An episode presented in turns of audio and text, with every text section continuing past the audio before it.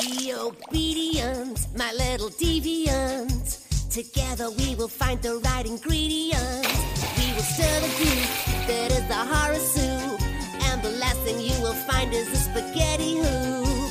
There's eyes and flies and anything that dies. There's a nasty surprise in everything.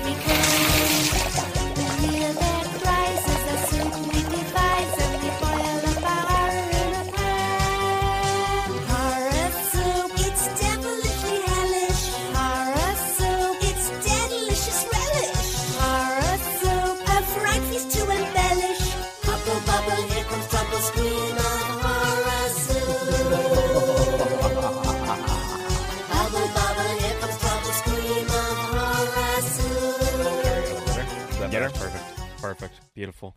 It's lovely. You're beautiful. You're beautiful. You're beautiful. It's true. And a, and a, a, a thing and a thing. Hey guys, I'm Caleb. Uh, we're doing we're doing signs. Hey, it's signs, my guys. is that is that how, that what you have to say about this? It's signs, my guy. I imagine I imagine that's what Mel Gibson would say about it. So I don't know, dude, but you know what? Signs is my guy pal. In this instance, Mel Gibson is my guy pal. He's kind of a fucking freak any other day of the week, and he's kind of like the most insane person in the world. You ever watch like the fucking interview of him, like after uh the Passion, when the like with uh with Diane Sawyer? no, I mean I knew that he was weird as fuck, but I've never actually watched any of that stuff. Dude, there's like a 45 minute or like at least like a 45 50 minute interview where he's just like saying outlandish things to Diane Sawyer the whole time and it's it's pretty I mean like she, not to say she isn't outlandish either. I think they're both kind of fucking just Sure, going sure, on sure. like bouncing off of each other, but it is a conversation for sore eyes. Well, we should uh maybe maybe after we watch the trailer for Signs, we can watch that interview as well and react to it. Didn't we already watch it? Oh yeah, we did already do that. Never mind. I think I like messed up the audio on it. To be fair, like I don't think we did an audio test. So I, there's like we did like a few trailers at the same time, and I feel like there's a few that you can't hear too much. But I didn't rewatch it all the way. I just kind of like you know tested the water, and I was and I Oh, was like. I don't know if you can hear James. It's fine. It's actually probably really fine. you might have got snubbed, dude. I'm sure they can hear your laugh if anything. It's okay. Like they know when you have like you know you know an expressive feeling or something. Yeah, I have expressiveness in my feelings. Yeah, I would say that. But anyway, yeah, for anyone that doesn't know, I have James right here with me. I am Sweet Baby Ray's Barbecue Sauce. I'm the host of this show.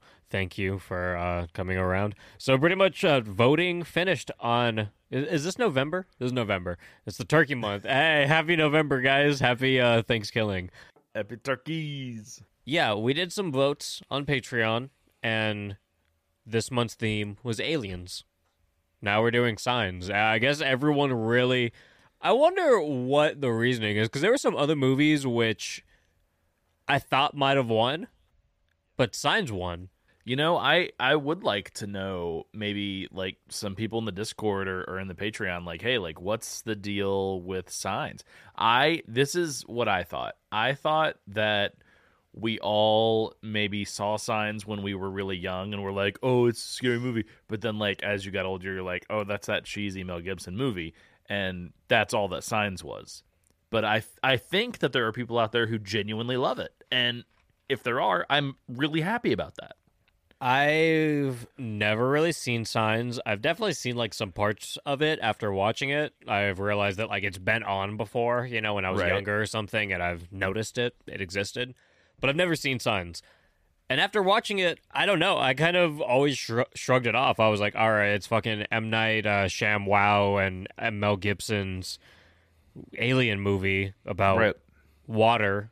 We spoke a couple episodes ago about how it's water, and I guess I won't say a lot about that for at least like 15 minutes. I'll say something fully about it in like 15 minutes, I'm sure. But it's water, it's aliens, it's Gibson, it's Shamalama, and I thought it's I thought it would would have like sucked. I thought it was gonna be terrible, but you know what? I, I like signs. I'm excited to talk about signs. I am too. It's a good movie. I'm shocked that I'm saying that out loud on a podcast. Signs from 2002 is a good movie. It just is. It is a good movie. It's it's a pretty great movie, and I'm I'm glad that Patreon picked this. I'm glad that you guys voted for this. I'm really excited. I want to make an announcement though. December's theme, and I just thought this like last minute. I was gonna go werewolf, and, and like all honesty, and that would have been fun. But I want to do your most hated movie. Whatever movie you guys hate the most, or you just think is like the worst piece of shit in the world, basically drop the comments in the Patreon on the little voting thing. I'm gonna post it. Uh, I think it'll be up like three days before this episode comes out. Actually, Okay. if you're on the Patreon, I think this video version will be coming out the same day that the poll is gonna come out. So go ahead, drop your most hated movie, whatever you think is just you know, just god awful. I have some things in mind. I feel like this will be fun. I feel like it's gonna. I mean, obviously, it's gonna be a terrible watch, but you know what? I feel like this this show is kind of fueled off of hatred. So I don't know. I can't wait though because you just have such varying taste. I can't wait for someone or even multiple people's least favorite movie or most hated movie ends up being something that you actually like. it very much could be, but at the same time, when I think of like just what people, I feel like people for the most part, like the homies on Patreon, I feel like they kind of like really think about what is gonna get to me for the most part. Right, right, right. And I feel like they're gonna find something that not only they hate, but they probably want me to hate too. Like it's gonna, they're they're gonna get me good. Like I feel like every time something like this ends, I'm like, you fucking got me. right, right. um. So yeah, that's going up very soon. Well, I think when this is out, it'll already be up. But that's all on Patreon.com/slash Horror Soup. Let me know what painful movie you want us to cover. I'm sure James will be there. So, um, James, you excited? Yay. no, it's fine. This is fun. I'm excited. Oh, that's funny. So while we're here, real quick, I want to thank Sam Mack, Bridget Austin, Oz, as in Oz, Oz, just a real, real, real, real solid name. Solid name. Ashley Farley, Marin Marak, Kira Thomas. That that one is like I had to spell it out because she told me that her name is like it's spelled like Sierra, but it's pronounced like Kira. I think she said it was Celtic. So Celtic? yeah, Celtic. That's what I said. Sweet. Kira. Kira Thomas, Julie Redding, Michelle Harris, Erica Kelly, Sydney Wallace, Sarah Gina Shawuni. Sh- sh- sh- yeah, Sh- Shawuni. I think that's what it is. Shawuni. And finally, Karina Calderon. Honestly, like, thank you guys. The Patreon's kind of been going crazy this month. There's been a lot of people popping in. The Patreon's actually like higher than it's ever been at the moment. It's awesome, man. Thank you guys. Uh, I got a lot of good stuff going on and whatnot. The voting's been real cool. A lot of more interactive stuff. Amityville stuff's going crazy. All of me and James All Suck Your Blood episodes are up right now. Yeah, they are. Thank you guys. I appreciate it. I appreciate it. Hells yeah. James is smiling too. Look at him. Oh, I appreciates it. That's what I appreciate about Patreons. Are you five years old? Cut. So with all that out of the way, Signs is written, directed, and produced by none other than M. Night Shyamalan, and it is starring Mel Gibson, Joaquin Phoenix, Rory Culkin, and Abigail Breslin. I think I'm going to go ahead and just say all of their um, names in the movie right now because I'm going to tell you right now. I am not referring to a single person in this movie as their character name. So Mel Gibson is Oh. Graham Hess, Joaquin Phoenix is Merrill Hess, Rory Culkin, I'm just going to stop saying Hess, is Morgan, and then Abigail is Bo. you gotta you gotta call Bo by her name, man. Bo is special. I saw nothing else other than Abigail Breslin the whole time I was watching this. I was like, oh, okay, Abigail Breslin. I even I even made a joke in my notes. I called her Abogale Boslin. You're ridiculous. That's a child. well, not anymore. Abogale Boslin. I don't know, dude. When I was watching this, I was like, oh, okay, so Mel Gibson is Joaquin Phoenix's brother, and Mel Gibson spawned Rory Culkin and Abigail Breslin. Yeah, I mean it's pretty believable, right? Dude, I mean, honestly, I didn't question a single thing that was going on in this. I questioned one thing for a second. For a second, I questioned is Mel Gibson and Joaquin Phoenix actually related? You know what's so crazy too? I didn't I didn't realize that Abigail Breslin had a role where she was younger than she was in Little Miss Sunshine. Like I always thought that that was like one of her first or like maybe her first thing. Yeah. I'm really sad that she's in Stillwater. Aside from that, I don't know. It kind of blew me away because I, when I started this movie, I was looking at her and I was like, okay, is that Little Miss Sunshine herself? But I was like, she looks a little young. I don't think so. I looked it up and I was like, holy shit. Okay. Uh, Yeah, so how has the conversation of Abigail Breslin always been like, "Oh, remember the girl from Little Miss Sunshine," instead of "Oh, remember the girl from Signs"? I feel like I've never, anytime she's ever been mentioned, you're right. Like, it's always Little Miss Sunshine, and fair, that's probably her best role. But honestly, Sure, she's amazing in that role for sure. Dude, she's terrifying in this. She's a good. They actually both of them do a good job for kid actors, being such young kid actors. It's a pretty damn good job. Why does Home Alone matter when Rory Culkin exists doing shit like this? Fuck off, fucking Macaulay. You're kind of right, man. Like this actually took real acting jobs, like not just you know kid having fun by himself. Dude, I feel like I believe them more than anything. Okay, how old could Abigail Breslin have been when they did this? It was 2002. She was born in 96. Wow. If this came out she in was 2002. Yeah, but this came out in 2002. So what? She might have been like 5? Five, maybe, yeah. That is fucking insane. She is the most terrifying thing I've ever seen in my life. like I was genuinely like like startled and upset a few times just watching her interact with people during this movie. Yeah, no, you're right. Anyway, this was on a $72 million budget.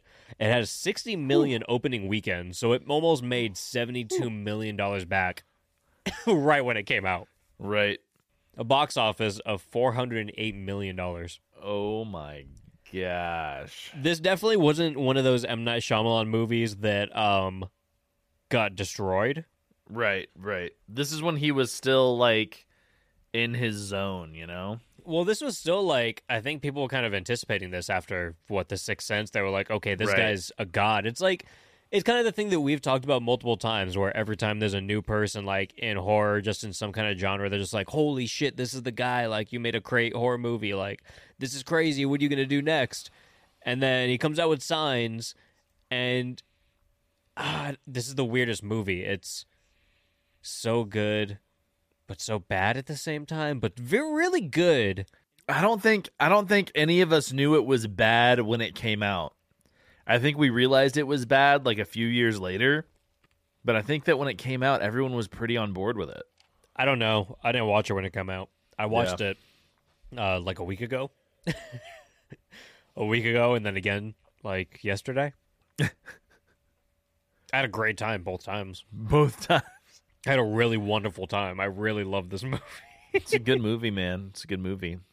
Critics on Rotten Tomatoes gave it a 74, 67 by the audience, 6.7 out of 10 on IMDb, and then like a 3.3 on Letterboxd, which I kind of thought it might have been higher.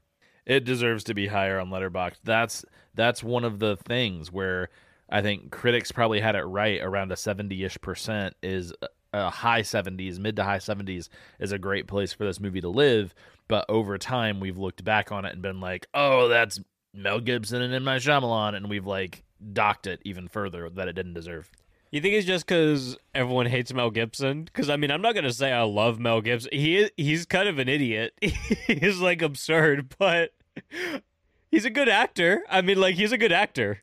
Yeah, I think that definitely might be part of it, especially like because people didn't know just how weird and crazy he was until after this movie cuz like Passion didn't come till after this. So like at this time it's just like, "Oh, what's the Lethal Weapon guy up to now? Oh, he's doing a alien movie, interesting, you know?" And then like once he became super polarizing and everyone found out how crazy he was and like then it kind of became it started, you know, we changed our tune on what we thought about Signs. Signs is still good.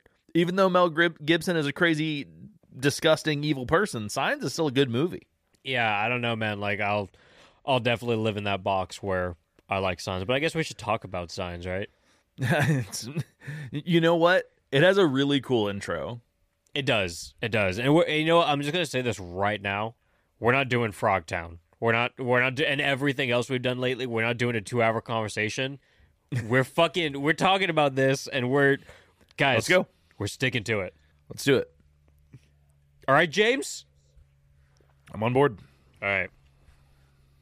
So the initial setup of signs, if you don't know, Mel Gibson wakes up to Abigail Breslin and Roy Culkin. They're his kids. They're screaming from inside of a cornfield. And Mel and Joaquin Phoenix run over to the cornfield and they find the kids standing in the middle of a, you know, a, cr- a crop circle. A big, it looks like an hourglass with like some like eyebrows on the sides of it or something like that. And Rory tells Mel Gibson that he thinks God was the cause of these giant test tube looking crop circles. And they which is already terrifying. That scene is already terrifying. Whenever anytime a kid says something like I think God did it, like that fucking freaks me out. Yeah, I don't know how else to explain like the beginning of it because it's all some it, it's all like uh you kind of have to see it for it to be as impactful as it was when you're watching it. It's honestly it's kind of like a modern day horror short. Like the intro to the movie is kind of like a short. Like it would just end there and then like they wouldn't really have a story to tell after that. Okay, like one of those like 3-minute YouTube videos. It's like, "Oh, okay, blah blah blah." It's kind of like th- that whole sequence is kind of just one of those. Yeah, I would agree with that. And it ends on a really cool helicopter shot. Oh, it, yeah, because you see, duh, all, all, the- all yeah you see Yeah, all the yeah, crop yeah. circles in, in their field and and like it's one of those things you know helicopter shots in 2002 because you know a few years after this that's all going to be drone won't be helicopters anymore. Well, yeah, helicopters were invented in 2001, so it's very impressive that you see a helicopter in 2002.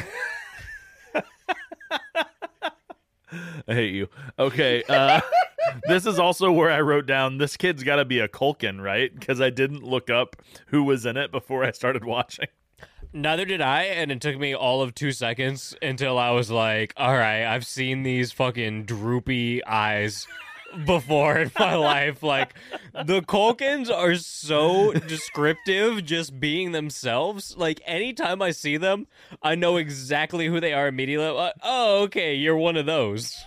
you're one of them guys yep i get it You're not that guy, pal, except they are that guy, pal. they, you are that guy pal Dude, the Culkins are like, I don't know, is there anyone more descriptive than them? i mean i guess the baldwins are kind of in that same category You're but right. Anytime Yeah. you see a Baldwin, like they're so they look like they all look like brick walls. like the Culkins all have really lazy eyes, and the Baldwins all have like really brick walls. like they're sculpted, like cement is between them and everything. Okay, we're not making good on our promise to not do two hours of recording. Okay, you're probably right. well, you know, God is in this Chili's tonight. Anyway, the police officer shows up and she has some small talk with Mel about the possibility of crop circles being made by local hooligans that live nearby. What were their names? Like the Langley? I forgot. It was hard to hear. I didn't. I didn't get their names. The Langwingles? The Langhorn? Langhorns. Was it the Langhorns? I don't think it was the Langhorns. I would have remembered that No, because that's a band. Whatever. so they decide that the task was a little too much for the Lang Jizzles for, to accomplish. You know, whatever. Yeah, because the corn was bent, not broken. Well, dude, wait, that's where they said it, right? Right here and now. Okay.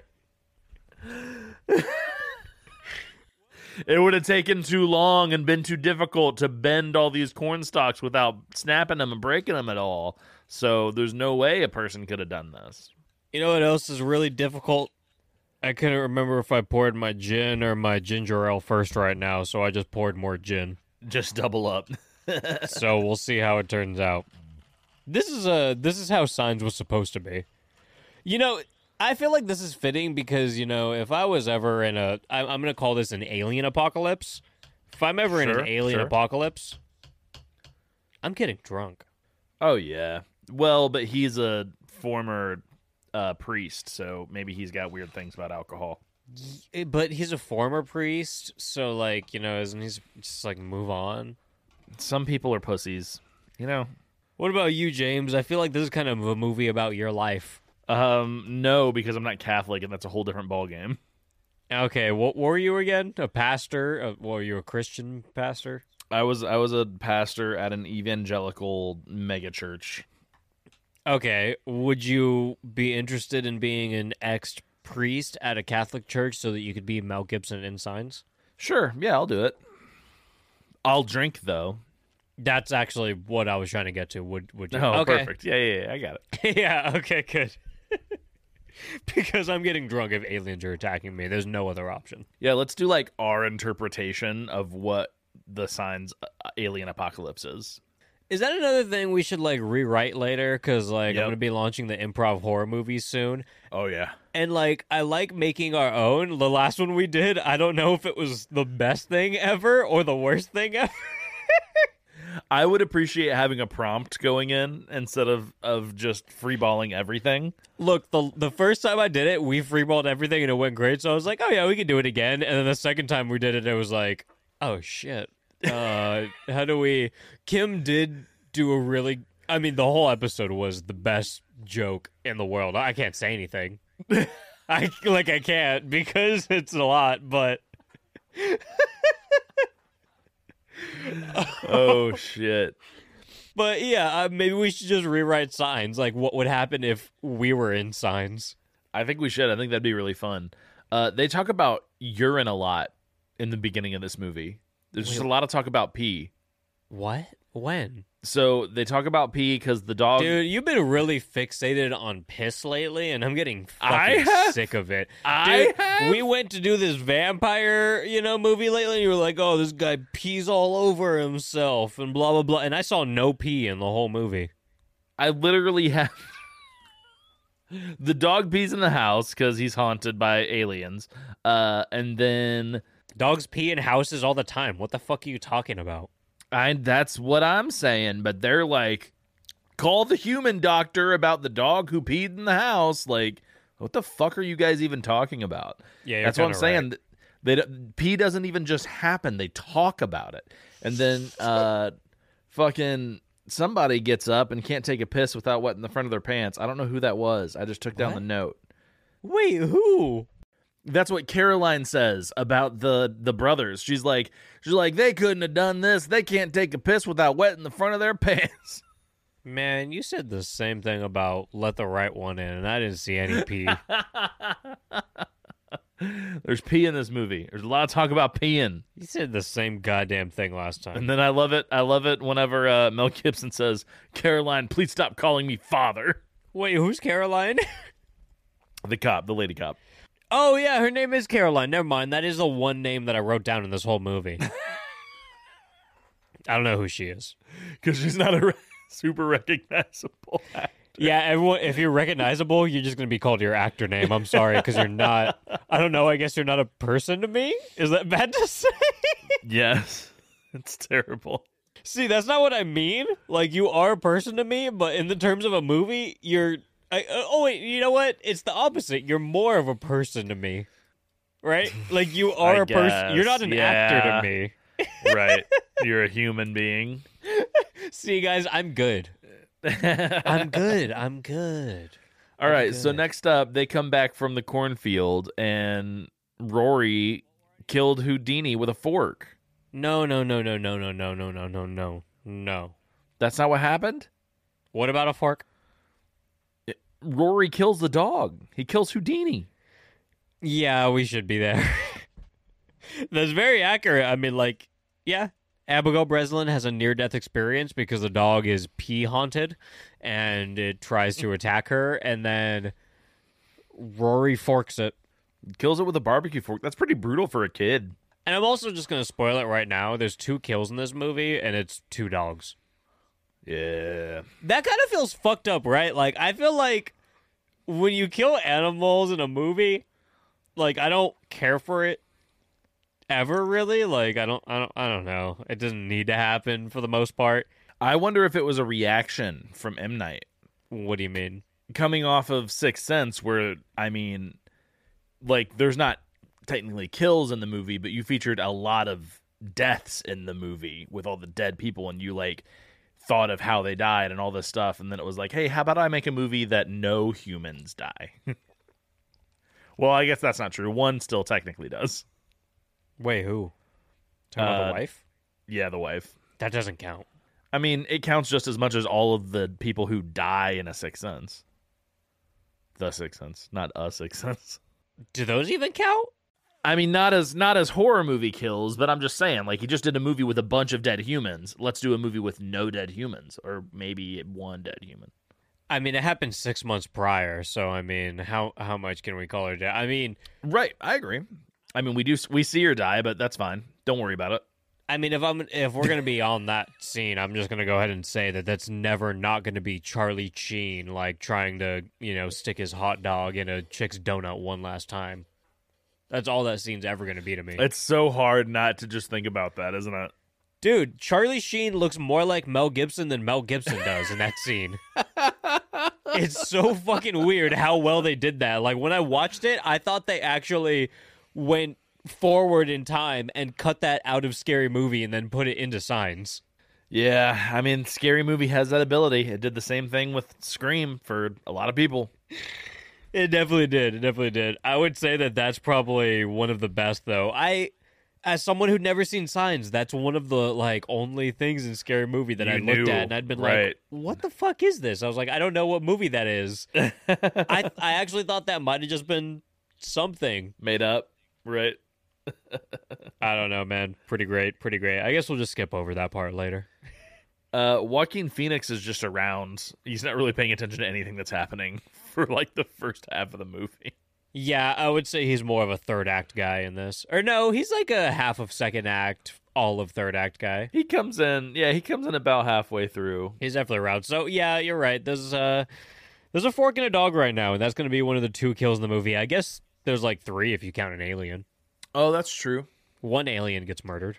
Yeah, we should we should probably count aliens Yeah, you get okay, then kill count three, two dogs and an alien.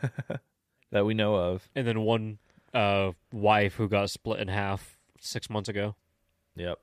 I'm not trying to, but I feel like we're focusing on the problems right now, and this is another case of sounding like I hate this movie more than I do, even though I said I like it. okay, that's fine. The first half of the movie, and actually, I guess you could make the argument that almost all of the movie. Holy shit!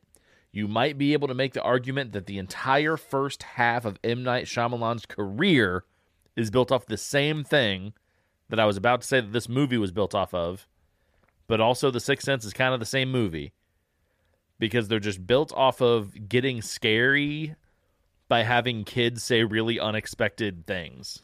Isn't that Poltergeist? Isn't that like what Poltergeist was built off of? Yeah, you're right. I would argue that, I mean, of course, rest in peace, and like, no ill will to her whatsoever, but I would say Abigail Breslin is like definitely a scarier version of Heather O'Rourke Yeah, in Poltergeist. I could get that. Because I feel like Heather O'Rourke really just like you know cemented that like scary kid thing. Like I don't, I don't know why. Like I feel like there's like at least like seven topics that are just always mentioned on Horror Soup, and I feel like I bring up Heather O'Rourke all the time. like anytime I see a creepy kid, I'm like, oh, they tried to Heather O'Rourke it. Yep. That's all it is. It's just Heather O'Rourke. But Abigail Breslin is. I don't know. They probably should have put her in every single horror movie involving a child, ch- child, child, ever invented. Yeah, they really should have. She did a great job. Dude, even in the beginning, like she's doing this whole thing where she's talking about water being contaminated. Like Yeah. every time like a water like cup is brought to her or something, she has to give it to a dog. She has to drink it. She's like, "It's contaminated." like sometimes Rory is like, like, "Don't "No, like it's that." not. Like it's fine. It's tap water." And other times the teacher's like, "Oh my god, we have to get rid of all this water." And he's like, "No, no, like it's just a thing she does." it's like it's simultaneously like it's hilarious and adorable, but then also like the further she goes with it, like she just starts getting creepy with everything else she does. So I'm like, I don't know where I land with her. Like, I know. I definitely love her as an actress, though. Except not not in, not in Stillwater. When you need mealtime inspiration, it's worth shopping Kroger, where you'll find over 30,000 mouthwatering choices that excite your inner foodie. And no matter what tasty choice you make, you'll enjoy our everyday low prices, plus extra ways to save, like digital coupons worth over $600 each week. You can also save up to $1 off per gallon at the pump with fuel points. More savings and more inspiring flavors make shopping Kroger worth it every time. Kroger, fresh for everyone. Fuel restrictions apply. So they they not really much happens after that. They like go to before nightfall, right? Like that's where my next notes really pick up is after it it gets dark outside. Yeah, and that's when she wakes up in the middle of the night. Again, looking creepy. And she goes, There's a monster in my room. Can I have a glass of water? Everything that every parent, like the last thing every parent ever wants to hear. Literally just like a fever dream in the middle of the night. We're like, all right, go back to fucking bed. I'm sleeping. I'm sleeping. I'm sleeping. I'm sleeping. She kind of just like has that, you know, late night conversation with Mel Gibson. And she's like, why do you talk to mommy at night when you're all alone? Oh god, I forgot. And I'm like, are you everywhere? Are you paying attention to everything that's going on? Bo is all knowing and all seeing. Go play with a fucking Polly Pocket. This is so insane. But anyway, they're having this whole conversation, and then Mel Gibson looks out the window and he sees a stick figure, you know, standing on a roof across from him. And I'm going to go ahead and say terrible looking, but executed well. Yeah, it's terrible looking because of the time, you know? Dude, it's like every other movie that I make fun of when I'm like, oh, so that's just a stick figure. Right. It's a stick figure on the opposite roof from him, right? Can we agree on that? I guess sure we can call it a stick figure. I was shocked at just how early we just straight up see a thing. I felt like we saw enough of it to be like, "Yep, that's an alien." Like, and well, and then I guess shortly after this is when he chases it into the cornfield, and we see the foot too. So like that all happens right now. Like we saw it. Yeah. In my mind, I didn't. You don't see anything until the birthday party scene later on. Yeah, that, that foot that you're going to see in the cornfield soon is very slithery. Oh yeah, for sure. Very slithery. Kind of looks like a snail. It's pretty wet. I don't like that. Next up, I have an extremely complicated plan to catch an alien or catch the kids outside. They still think it's those those neighborhood kids, The Langhorns? right? Yeah, yeah, they think it's the Langley brothers, and they're like, all right. Well, not they. Joaquin looks at Mel Gibson. He's like, all right, dude, we got to start making noise. We got to curse. We got to go crazy, brother. And they run, and he's like, I don't, I don't know if I could do that because I mean, you made a good point at at one time, James. It was like uh, I think like a week ago when we were first watching this. You said that Mel Gibson is more alien than any alien in this movie. yeah, no, I legit feel like the way that Mel Gibson approached playing this character was that he is an alien who is pretending to be a human actor who was cast in this movie. That's how it comes off to me. I fully agree.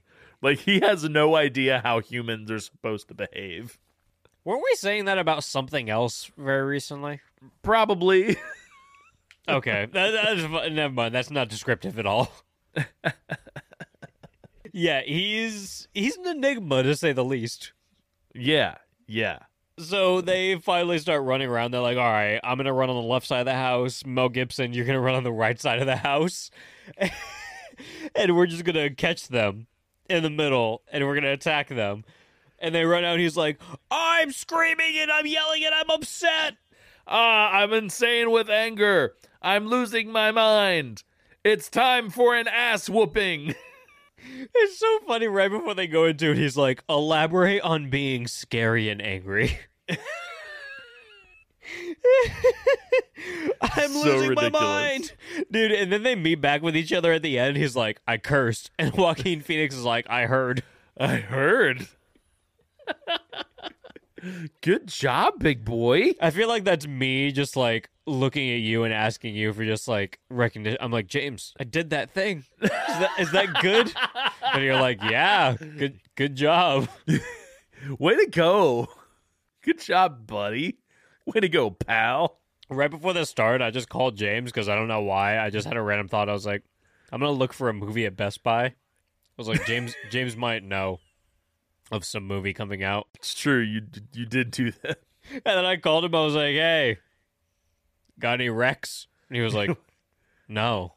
Like, I'm going to Best Buy. What movie should I get? I don't fucking know. It's not something I would ever ask to anyone else, but I was just like, you know what? I don't know. Maybe James will have just some like weird thing that because I feel like every once in a while when I talk to you, you're just like, oh yeah, I just saw this or this came out on DVD or Blu-ray or something. Like this is cool. So I was like, That's fair. That's fair. So I was like, maybe he'll have something. and then you're like, no. But, uh, did Candyman come out? And I was like, I did fall asleep for that. Maybe I could get that. I went in. The very first thing I saw was Candyman. You didn't buy it.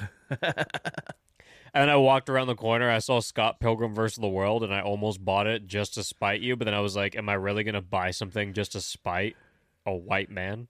well, you send me the Bee Movie for every holiday, so Oh, I didn't send you one for Thanksgiving. Hold on. I think I remember which versions I sent you already. Oh, this one's pretty good. Oh my god. Oh, this one, yeah. Send it send it on VHS or don't send it at all. No, I, I'm gonna keep sending you different ones until you have every version of Bee Movie ever invented. Honestly, I would dedicate a wall to it in uh, in my basement and make a B Bee Movie display.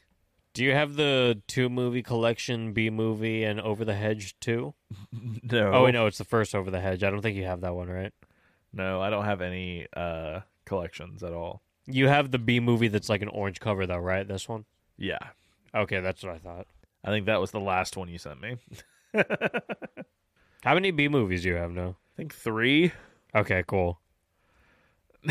Let's bump those numbers up, baby. So the water debacle continues when Mel tells Abigail that she's too old to be pouring cups of water without finishing them. And he looks over at the top of the TV and he's like, okay, so there's three cups of water here. What about that one? And she's like, that one has dust in it. He's like, what about this one? She's like, that one has a hair. And on the final one, she's she's like, Morgan took a sip and now it has his amoebas in it. Which honestly, like, it's like, I don't know. It's always kind of adorable when, like, a young ass kid just says some, like, really big, intelligent word. I'm like, okay, that's funny. Right. Like, it's funny and also cute at the same time. So I'm like, can I really be mad at this? Well, also, I mean, she was watching Dexter's Lab, so maybe she learned some of those science words, you know? Wait, like the animated Dexter's Laboratory?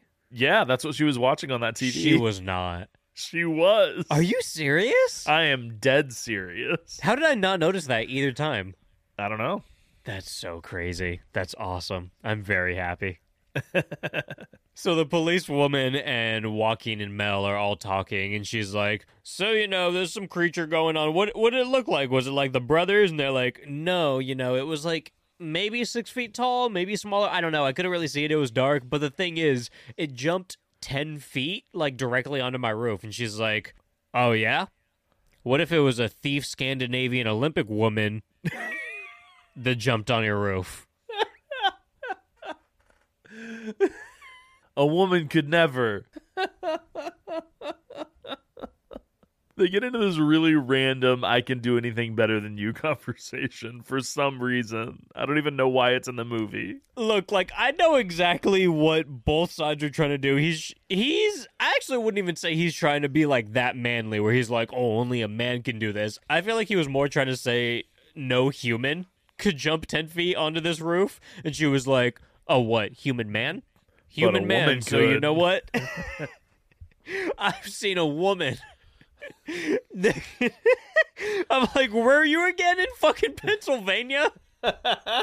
You're literally in Pennsylvania right now, and you think the fucking Olympic champion is here and is worried about Mel Gibson and Joaquin Phoenix? In this nasty ass farmhouse. Like, I get it. You know what? When a man is being an asshole, attack them. I'm fine with that. I have no issue with you attacking a man for any anything. That's fine. Oh shit. But like... This whole part though, where she's kind of going back and forth with Joaquin. This is when Mel Gibson starts like really acting like an alien who doesn't know how to react. His face and like when he tries to interject, like it's just so bizarre. It literally reminds me of like Mark Zuckerberg, like Sweet Baby Ray's. like that's how he's acting right now. Did you see my post on Instagram today? I, I did. Only like maybe two people got that. a couple people texted me and they uh, like or messaged me whatever. Someone messaged they were like, "Oh yeah, the honey version's better," and I was like, "I mean, you're right, but that's not what's happening right now. Right, that's not the point. it's all about my man Zuck." Have you seen that TikTok where he's like having a barbecue with his buds? He's like, "Sweet baby Ray's, baby Ray's, sweet baby Ray's. Oh, I want some of that sweet baby, Ray- sweet baby Ray's, sweet." hey, you know, Sweet Baby Ray's is really good. Mel Gibson in this movie is equivalent to Mark Zuckerberg at any single time, any any moment in his life. Sweet Baby Ray's. Oh God, that's exactly that's exactly what it's like. He even says this. He even says this. She's talking about that Olympian or whatever, and he goes, "Caroline, I know you're trying to make a point here, but I don't know what it is." He's like he's like speaking for the audience at any time. He's like, okay, like I get what you're doing, like I understand completely, but this isn't that situation. It's so funny too because at one point Joaquin starts to question her as well. I think it might be before that, but he's like, "Okay, so like, I get you, but but ma'am," and she's like, "I don't appreciate the sarcasm." That's probably when Mel Gibson says that. He's like, "All Right, right, right. you need to you need to cool it down." He's like, "I'm being like absolutely as reasonable as I can be." and you're somehow losing me.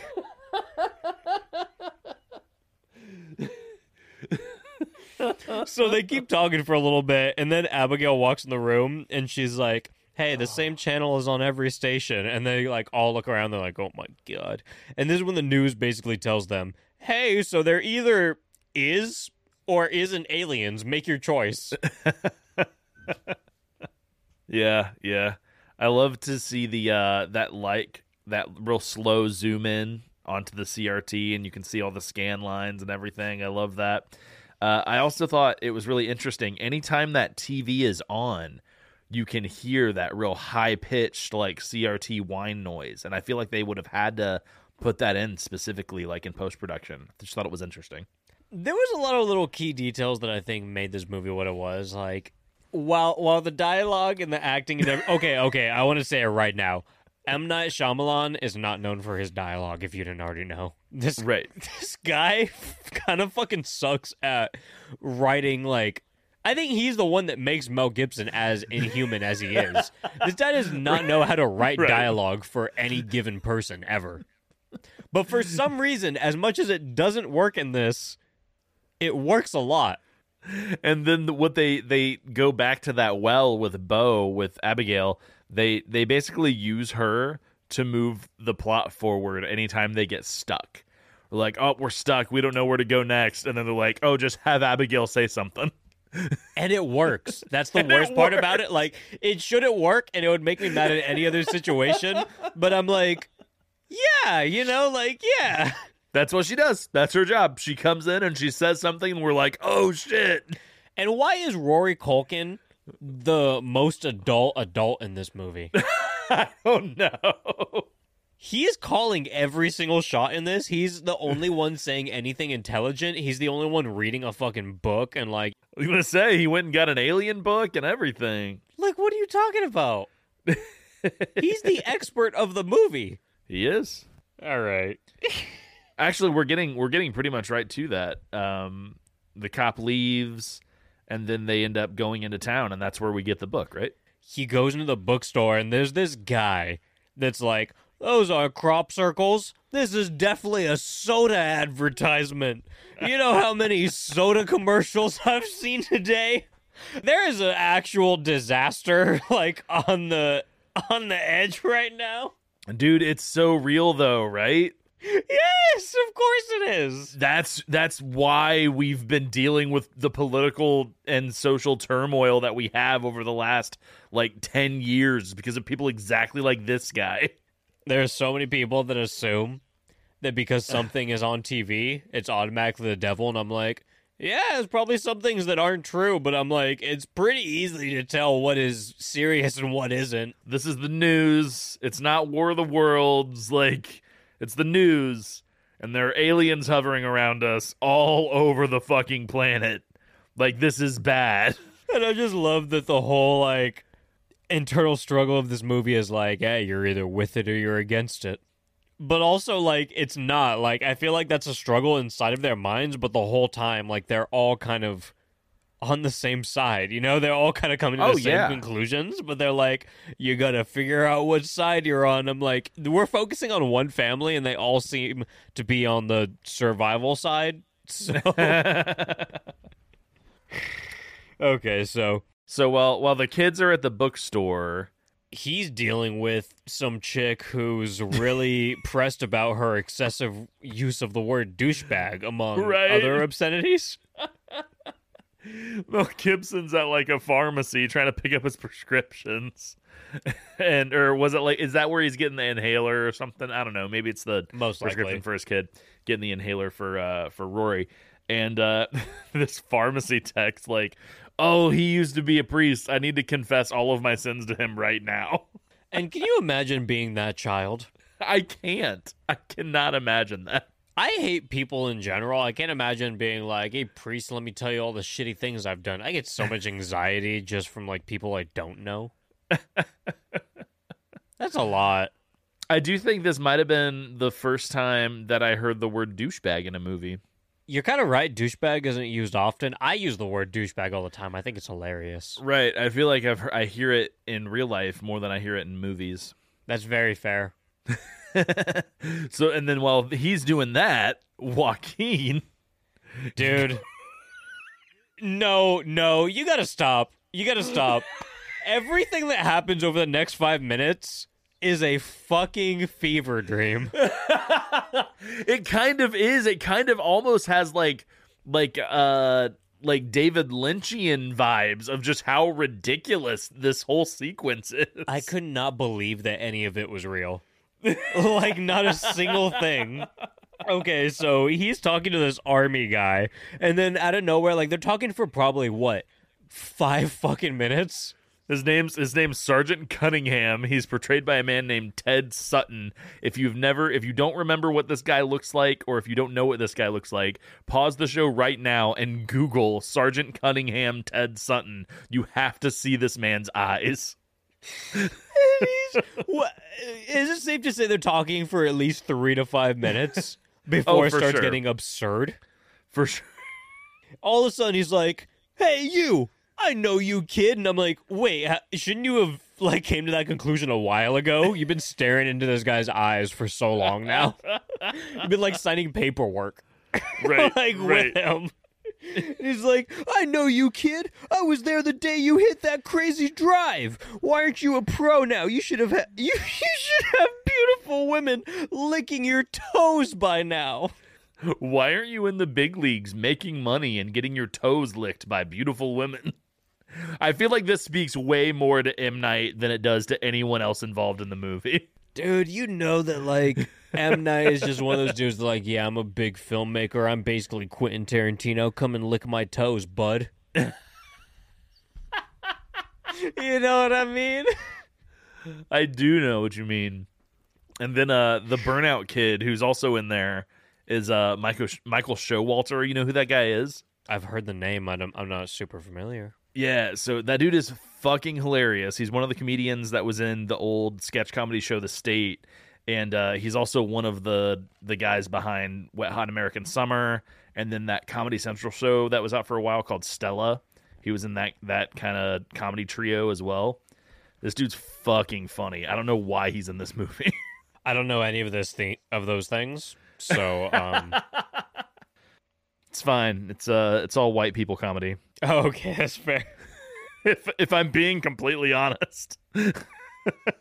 I mean, the Jewish side of my family didn't seem to watch that, so I don't know. Like maybe it's a certain breed. Okay, so all that happens, he's like sucking Joaquin's dick. And then conveniently there's a man over like just sitting in the corner, pans to him, wearing a leather jacket, and he's like, Hey, he strikes out more than anyone else. That's why he's not getting his toes licked. And then Joaquin is like, Felt wrong not to swing. And then he like goes over to the leather jacket and kind of like punches at him and like makes him flinch. And he's like, I did it, dude. I freaking did it. It also feels like M Night was just loosely explained by uh, other people what baseball is. Like he really wanted baseball to be a part of this movie, but I don't think he knows anything about baseball. I don't think he even cares. Why do you think it's such an important part of the movie? I think he's trying to sweet baby Ray it. he's trying to make it human. Baseball, baseball, humans, Baseball, human, ba- human, human Americans, Swing. baseball. Oh, you couldn't. Oh, bad. so let's move on. At one point in the movie, the officer told Rory Culkin that he could use like a baby monitor as like a one-way walkie-talkie. So he Right. does, and he hears the first of many signs in the movie, which you know, Yeah. it's just like weird feedback. And Joaquin tells them that the crop circles are really a bunch of you know nerds, fucking geeks, geeks who have never had a girlfriend in their lives. They're like thirty, and they work up little codes together, and you know they analyze Greek mythology and make up secret societies with other guys who've never had girlfriends. He says it's a scam, and nerds were doing it twenty five years ago, and now new nerds are doing it again. And then he kind of just like looks at Mel Gibson for assistance, and he's like. Yeah, that sounds about right. Yeah, good good enough. And then whenever they start listening to the baby monitor, he goes, "This is exactly what the nerds want." Why is this like it feels like she's all that or something like that? right? You know? I don't know. It's so weird. It just feels like Joaquin's about to beat up the Joker.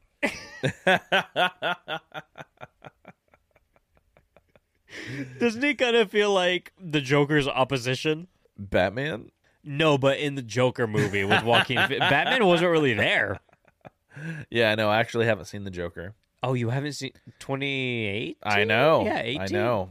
Wow. Yeah. It's been I know. three years, man. I know. Just see it, dude. And I'm sure it's good. I'm not even. I'm not even pretending like I'm not gonna like it. I probably will like it, but I still haven't seen it. Okay, then I guess I can't make that reference right now. anyway, they just like, have this whole Joker? thing where they're like, you know, they're like, oh my god, there's signs on this walkie-talkie, and then like, you know, Joaquin and Mel like, no, there isn't, and then like, look at this, you hear it? There's signs, and they start like climbing up to the roof of the car to like, you know, get the signs a little closer, get the feedback, blah blah blah. Moving right, on, right? right. Yep. This is what the nerds want. And then uh that night, Mel Gibson goes alien chasing again. So he starts running in the crops and he's like, You're not gonna be famous Just like just off into the abyss. He thinks it's the Langhorns or whatever. It's just still so ridiculous. It's not human. That's when we see Slimefoot. This is Slimefoot. He's like, You're not gonna get famous. I'm not gonna call the cops and they're not gonna know about the crop circles you're making. and then yeah, we get a slime foot. Is that our first like sign sign? I think tech. If you don't count the stick figure, then yes. You're right. I would count the stick figure. This is probably our Okay. second sign. This is like our first sign that has some goo on it. Right. So he gets that sign. and now Mr. Gibson is a firm believer. He calmly walks in the house, just kind of not saying a single word until everyone looks at him and he's like, All right, let's turn on the television. And the TV basically says, Yo, man, there's a lot of, lot of you know, UFOs out here. And then, okay, so they're all looking at the TV, and then Rory is like, We got to record all this because science and history and first alien encounter. I really felt like this was pretty heavily inspired by 9/11. Just like having this event happening and then like people taking the time to like record it and shit. And just like everyone, you know, in the country watching news coverage and stuff. Like, I mean, at least for me, obviously, you know, the age that I am, that was the first time any anything like that really captured everyone's attention at, at the same time. And so I really felt like he was kind of going off of that. Do we know like when the script was written or when it went into production? Because it came out That's 2002. true, I don't know. I think it was like April 2002. I could be completely wrong, but I feel like I saw April at some point. Yeah. It could be though, because I mean, it definitely is pretty indicative of that. When you watch it, it's like, okay, yeah, the whole world's looking at it. It's a travesty. You're all trying to figure out what's going on, and I mean, yeah, Right. Rory's reaction is very much like, okay, yeah, we have to document this. Like, Yeah. it is important. And you know, it is kind of weird too because they do a lot of things that are kind of just tugging at your heartstrings all the time. Because he goes to grab Abigail's dance recital tape, and she's like, "No, not my dance recital." And he's like, "Look, we have to do this because it's very important. History, science, all those other Right. things." and she's like, "No." And then he's like, "Dad," and he's just like, "Dude, just go get another fucking tape." And it's so weird too because like, I feel like Mel Gibson. I feel like Mel Gibson is parent assisting. You know what I mean? Like Rory is the dad and he's like side dad. Oh yeah, for sure. Cuz he's just like, "Dad, come on, dude. You you you you recognize that we have to record this, right?" And then Mel Gibson's like, "Yeah, yeah, we do, but just get another fucking tape." Get a get a different tape, kid. and also like it's weird to me how Rory is being such an adult, but at the same time he's like, "Oh, let's do it over this dance recital." You have more fucking tapes at the house. Are you kidding me? You have one. Right? But anyway, he gives her this whole like well thought out dialogue about aliens, and then finally he's just like, "Okay, Joaquin Phoenix." I'm gonna use your tape, swimsuit spectacular. Oh God. I feel like we've talked about this already, but like just imagining a world where porn wasn't as easily as available as it is today is just like just shocking. You had to videotape a swimsuit show. The Hills Have Eyes turns out to be The Hills Have Thighs. Every time in my mind. It's also pretty funny that like the newscast conveniently stopped until Rory put the tape in.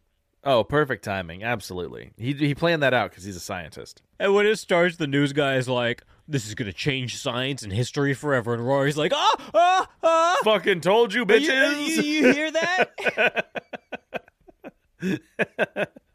so Joaquin is worried about what's to come, and Mel Gibson gets insanely dramatic, and he's like, "There are two groups that exist while the alien phenomenon is starting." And he goes, "There are the people that look at flashing lights and it terrifies them, and the others that see hope, hope, hope. Is it a miracle? Is it a sign? Are there coincidences? Well, well."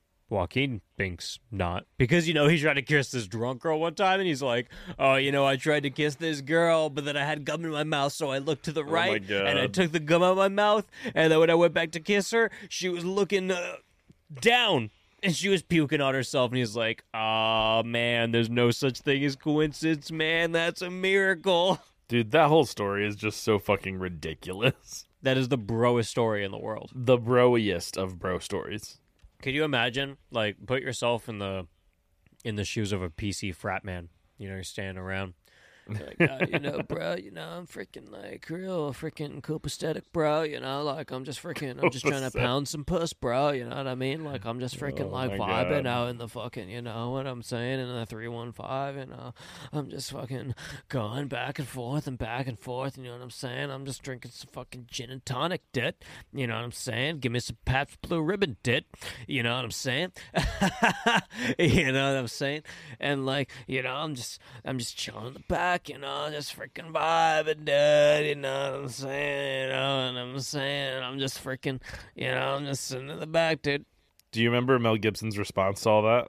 You know, dude, and the girls just tried to pick my mouth, dude, and then I was like, you know, I'm just like, you know, let me take the gum out, bro. But then, oh, she didn't puke in my mouth, dude. You know, that's freaking sweet. Life is good now, bruh. Yeah, and then Mel Gibson immediately responds with, "Oh yeah, but my wife's dead." He does say that. he says that. yeah, he basically goes. this is when like all of the scary movie part of this movie starts for me. Yeah. He starts saying this, and then like for the next I don't know hour of the movie, he's gonna start having like mild little flashbacks. The flashbacks to the the scene, the the car scene. the Yeah. iconic car scene. Which also, the first time I watched this, I didn't realize that M Night Shyamalan killed his wife. Oh yeah, yeah. What's his name? Ray Romano. Also, you notice that he's like the only person of color in the whole movie is himself. Is that true? Pretty much. Was Joaquin Phoenix? Is he Celtic? Yeah, sure, we'll go with that. Yeah, that makes sense. I feel like Emma em, em, Emma Lama Shamalama is one of those guys. It's like, you know, the white men are the key to success in Hollywood. so he doesn't know who else to cast. Oh my Okay, you know, as much as I'm making fun of this whole dialogue exchange and how fucking stupid M Night Shyamalan's like writing is, I did really like it when Joaquin was like, "What kind of person are you?" Like in accordance to you know miracle versus coincidence, and then Mel is like, "It comforted you, so why does it matter?" That's the that, that that's the formerly religious response. It is, but the fact that he's not anymore and he's Mel Gibson deep now makes it Mel Gibson deep. Mel Gibson deep. I like it. So yeah, I mean, we'll talk about his lack of faith later and his dying wife. Oh yeah. Yeah, we'll come back to that. We just get a teaser of it here. We'll come back to it. I'm not even gonna lie. I'm trying to get like through a lot of this story so I could just talk about the problems that I have with this and why I still like it anyway. like that's my goal of this episode. We can get through the story real quick. We can get through it real fast if you want to. It hon- honestly, I feel like if we really want to tell this story, Abigail Breslin's being creepy, Rory Culkin is God, Mel Gibson has no fucking no no. Joaquin Phoenix has no fucking clue what he's doing. Yeah. Mel Gibson is there. He's just pretending pretending to understand how to be a dad. He also knows how to fight the aliens, but no one believes him because he's so weird the whole movie. and then the aliens are the stupidest fucking creatures in the world. They're really dumb. They're very very dumb. I feel like every time you see aliens depicted in a movie, they're smart as fuck, and you're like, oh, these are a threat. Yeah. These guys are not a threat.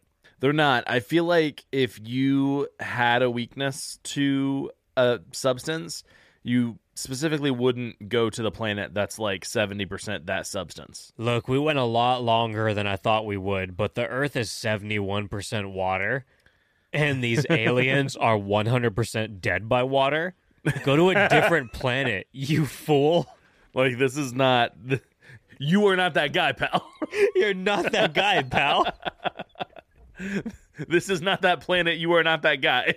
Whatever, whatever. Let's story it. Fuck you, you stupid alias. You're so dumb. okay, so that's another flashback. I don't care about that. Uh, We we cut to Joaquin Phoenix, who's just sitting in a closet with a TV on his own Yep. because he's like, I don't want the kids to watch the TV, blah blah blah. And then he looks at uh, Mel Gibson, walks in the room. He's like, Hey, have you ever heard of furry fur rabbit? That's a game, right? Do you want to explain that for me? I've never heard of furry fur rabbit. Look, that's definitely a thing that he's doing where he's manic and he's just like, yeah, you know, that's a game. But I'm like, Joaquin, what life are you living? Are you also trying to be human right now? Do you need a bottle of sweet baby Ray's, buddy? It's just a lot that's going on there. Fill him up with the sweet baby rays. I think the guy's watching too much alien reality TV. Something. It's like, is she really going out with Alien? And right after that, we get a iconic scene, classic iconic scene of uh, Mel Gibson checking on the kids, and they got their little tinfoil hats on. This is what we saw in the trailer that I thought was not real. Could not have existed. Freaking classic. the tinfoil hats are here. Aliens are vegetarians. Um, the drawings of aliens in the Alien book are drawn up by two year olds. I don't know who the fuck was the artist, but Why? Why are they exactly a, an adult-sized body and two children-sized body? Like, why is it exactly their house? Like, that's just too much, right? I thought I was watching Amityville. Right. Like literally, it was like an Amityville explanation where they're like, "Oh, you know, it happens to be this house. Here it is. You never knew that the Amityville house was here." I was like, "What are you fucking talking? Why would any alien be like, I gotta focus on Mel Gibson and his family?" This one farmhouse, this is the one. It's been foretold. I this is where the movie kind of does this weird thing now where we start just inserting different horror tropes. So we insert this one of like kind of the the what's it called the foreshadowing and like the house is your house and those bodies look like our bodies we insert that here and then we also insert these random phone calls mel gibson getting these creepy phone calls of someone just whispering father and then the line goes dead That was the dumbest thing in the world. it's like it's just excuses to have horror tropes. Like creepy phone calls is a horror movie thing, especially in the early 2000s. So like we have to have a creepy phone call. Like that's the only reason it's there.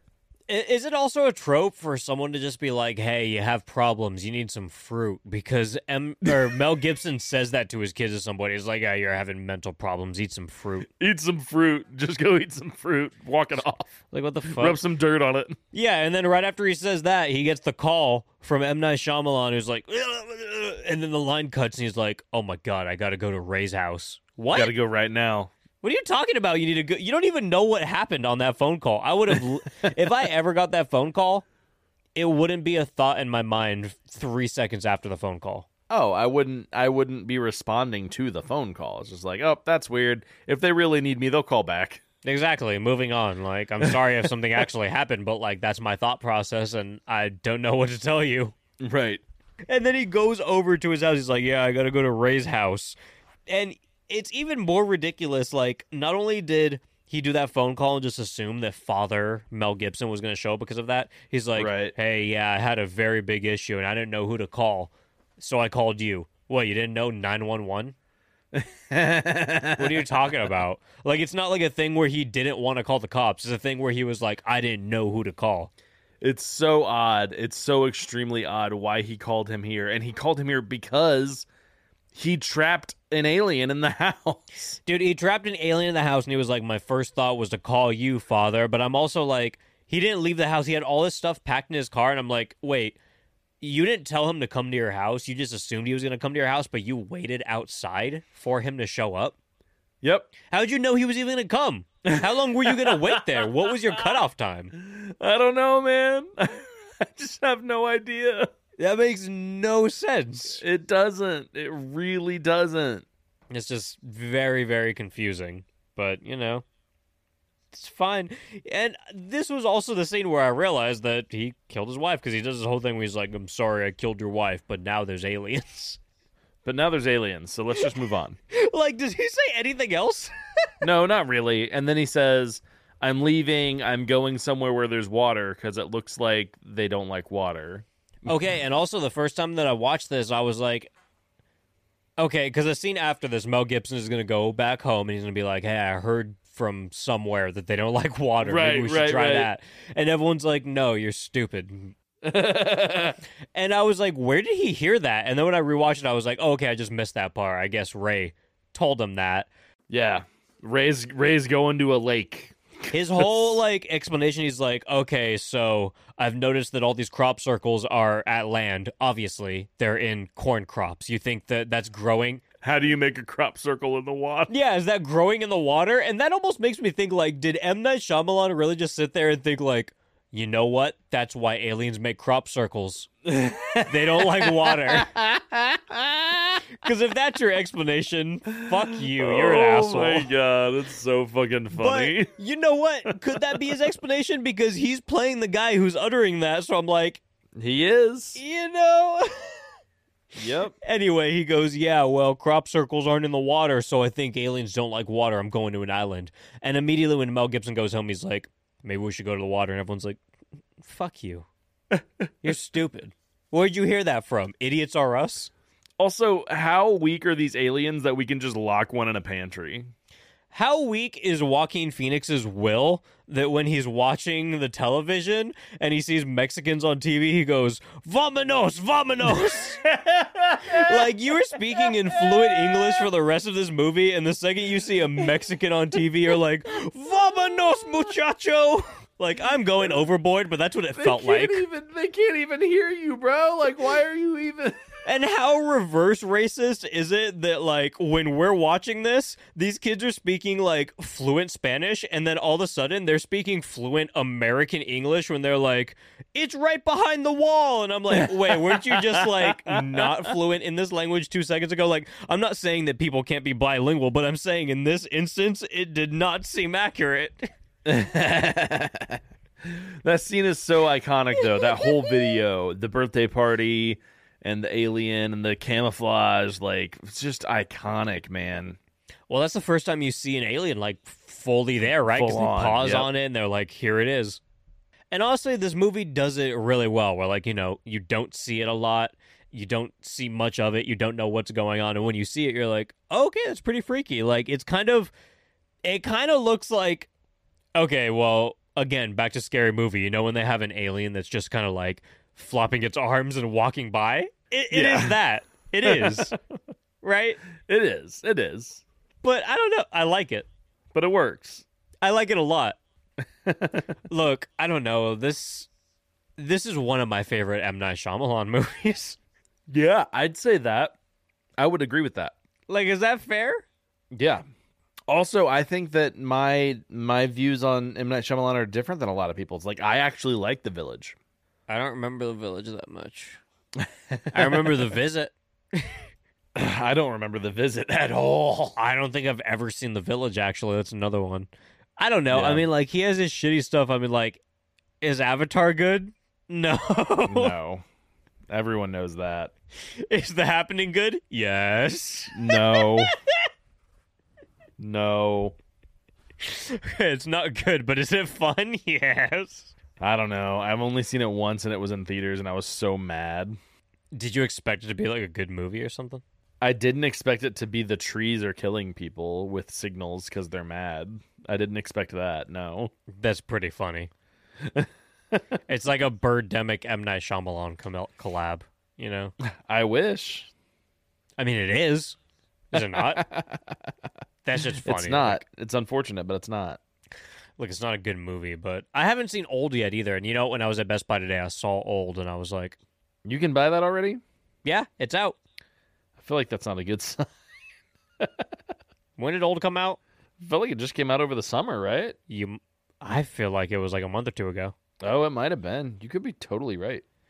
Anyway, all racism and Joaquin Phoenix aside, uh, we see an alien for the first time, and while Joaquin is getting more racist, Mel is getting less human at Ray's house.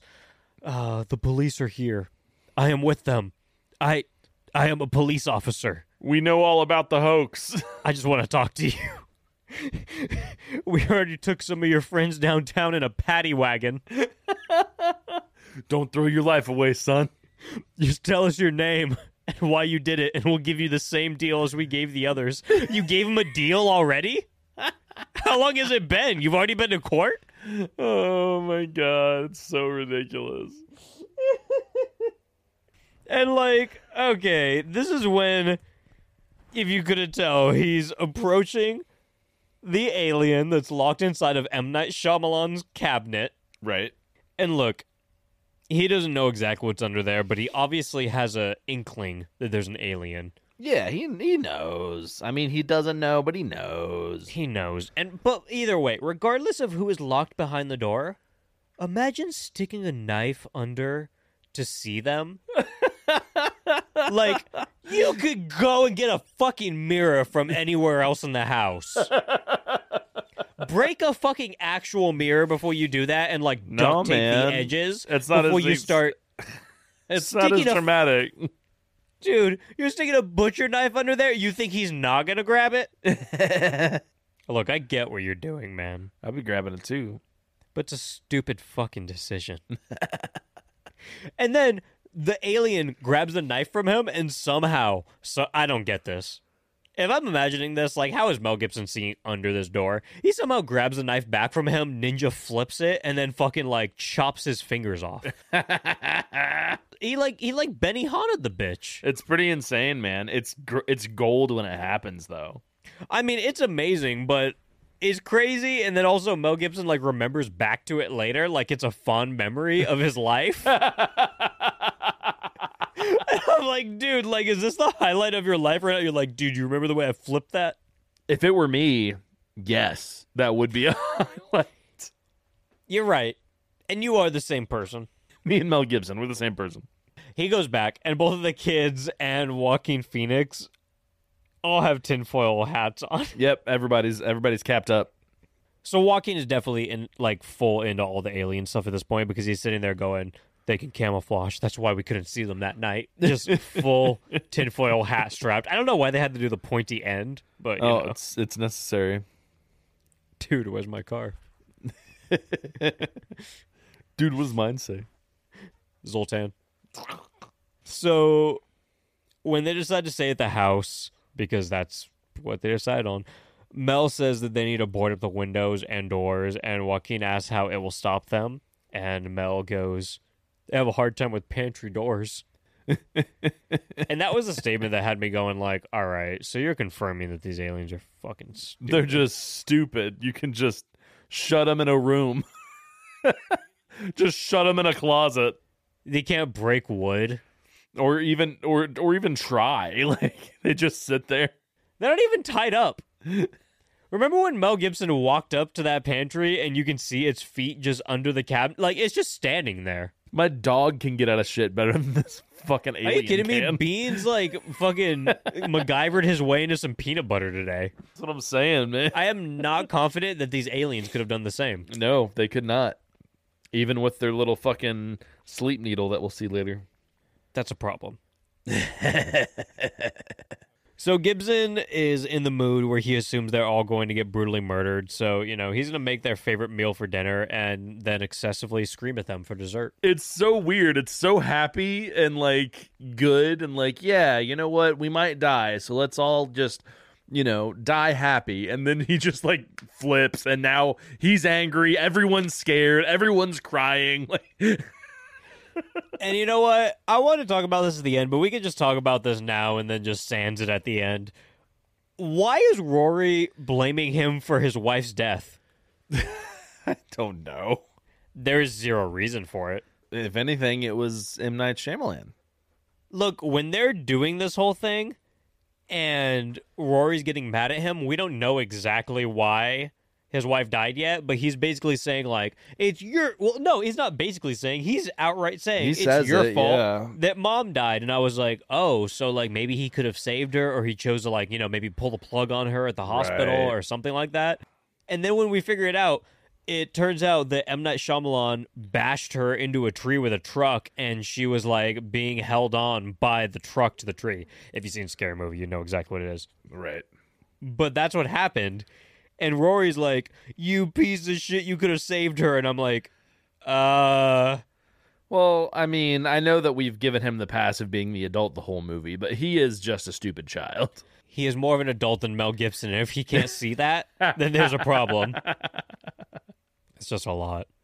Yeah. Then the house gets it gets really windy outside because apparently that happens whenever aliens come. It just gets real windy. Is that true? I don't even remember it getting windy. It gets real windy when they're when they they board up all the houses and then like the whole house just is like like almost vibrating and like you hear like the boards clacking and stuff and then like it gets they get surrounded by aliens right. and you hear all these noises and So I guess back to the to the dinner just real quick. He gets super pissed at them because they don't want to pray. Or no, he doesn't want to pray and they all want to pray. right. And then Rory's like, "You let mom die." And then he yells loudly at Abigail, which what I do respect about this and I'm not positive about this, but it seems like they kind of took Abigail off the set while he was like getting really scary screaming because I'm not going to lie, when he screamed and he was like, "Stop crying" or whatever, you know, at Abigail, it kind of like gave me like war flashbacks. A little party was like, "Hey, you can fuck right off, Mel Gibson." Yeah, I was like, "You're an asshole father right now. Like you're actually kind of like getting to me." Right. But it looked like they kind of like took Abigail off the off the set for that because they didn't show her crying until like a second after, like a little bit after when he stopped like getting terrifying. Yeah, yeah. I'd so I like that. I don't know. I could be wrong, but I'm giving them the benefit of the doubt. M Night, if you did take her off the set for that, thank you, because she was five. right? Mel Gibson scared me at like 25. So, anyway, they all start crying, hugging, all that stuff. He angrily eats mashed potatoes. But they don't cry for long because, like you said, alien feedback, alien rustling, all that stuff. They forget their dog outside. No, they didn't really forget her. They knew something was weird about the dog, and so they specifically took her like out to the barn. Nope. They took her out to the barn, and then before they had dinner, Mel Gibson said, We'll bring her in. Oh, really? Does he say that? Yes, he says, We will go and grab her before we board everything up. Oh, wow. They forgot about the dog. That's hilarious. That is so upsetting. Fuck you. that's so funny. That's bullshit, dude. That made me so. I would, I would just end my fucking. That'd be the end of my journey. I don't care oh anymore. Oh my god.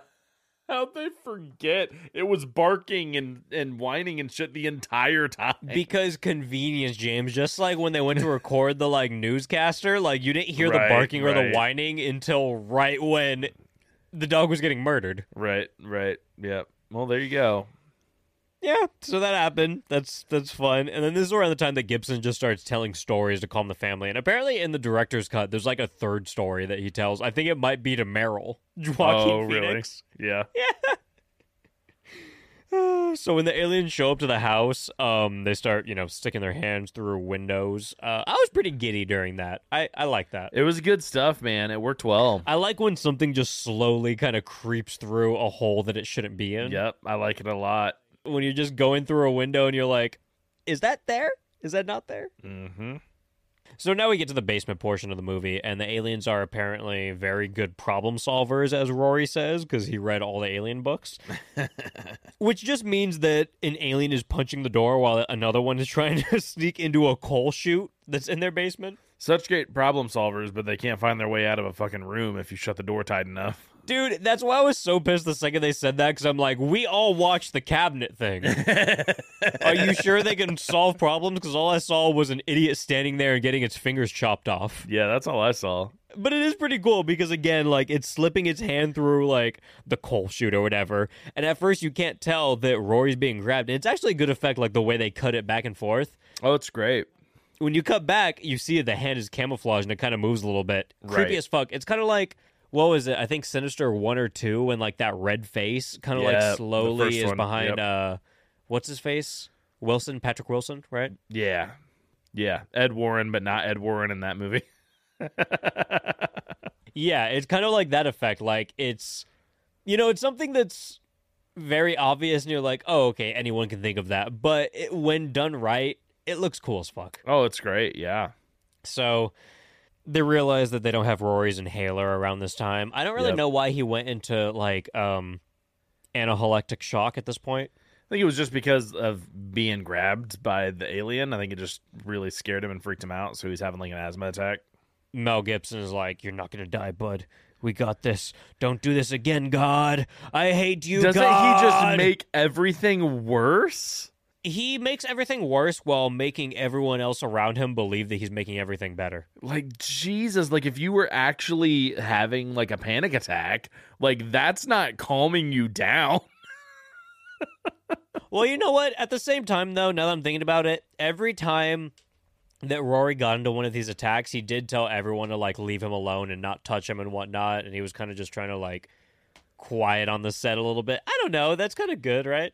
Yeah, but that's not what fucking Mel Gibson does. He goes to him, holds him down, and starts screaming shit like, You can't have this one! You can't take him! It's like, bro, you're not helping. You know what? I entirely saw that, and I didn't think about that right now because I guess they kind of swayed my emotions. But you're completely right. He is screaming, "I hate you, God," the whole time while he's holding him, and he's like, "Breathe in, breathe out, God, fuck you, God." Like, I get the emotion, but like, you gotta calm down, man. You're not wrong. You're not wrong now that I think about it. Like that's just gonna make him panic more and, and still and not be able to breathe more. Like if your kid dies tonight, it's your fault, homie. The air is coming. Breathe. Don't be afraid. Here comes the air. Here comes the air is one of the most baffling lines I've ever heard in my life. Here comes the air, baby. Here comes the air. oh shit. So now the best part of the movie, the part where the cop tells Charlie Sheen that he can't put his hot dog in the wife's donut one last time. Oh no. We don't have to talk about. It. Just go watch Scary Movie. Yeah, there you go. Just go watch fucking Scary. what is it? Was that like three or four? Three. I think we determined it was three, if I remember correctly. Just go watch the movie. So on the radio, some guy says that one of the aliens poisoned his friend with poison gas that they lightly secrete. They being the aliens, but they also just abruptly left in the morning. They're like, "Yeah, the aliens just kind of went home." They're just heading out. And they also dropped the bomb that Mel Gibson and the family slept for slept for twelve hours. like you slept for twelve hours? I wish. That's a long time when aliens are trying to murder you. Yep. It's kind of crazy. Just take a nap. Whatever, man. So they leave the basement and they get into a sticky situation, you might call it. A little bit sticky. But right before the situation, they hear on the TV that people found a primitive way to defeat them. But then they're like, we don't know what the reason is. What is it? What are you talking about? How are you defeating them, but no one knows how you defeated them? Like, gosh, even in Night of the Living Dead, by this point, the radio was like, shoot them in the head, set them on fire. Like, they figured it out Tell me why that's all I was thinking about. I'm like, because they locked him in a basement. It's so similar. because you're just trapped in a little room, you're listening to the radio, like, oh my god, what? You're figuring it out? Okay, how do we do it? But in this one, they're just like, nah. There's a way. There's a way you can do it. There's a way if you want to figure it out on your own. All right, dick. So back to the situation. An entire alien pops up in the house and just grabs Rory Culkin as Mel Gibson just like left the room for two seconds to grab a TV. Right. And then the alien is pointing his wrist needle at Rory, and Mel gets stunned. And he goes back to the memories of him and his dying wife. And she's like, see, see, and tell tell Joaquin Phoenix to swing. Swing. Swing. Swing away, Merrill. Let me see a hip swing. Swing away, Merrill. Got the apple bottom jeans, jeans, boots with the fur, Those, with are, the those are fur. different. Those are different songs. The whole club was looking at her. Shorty got low, low, and then she swang.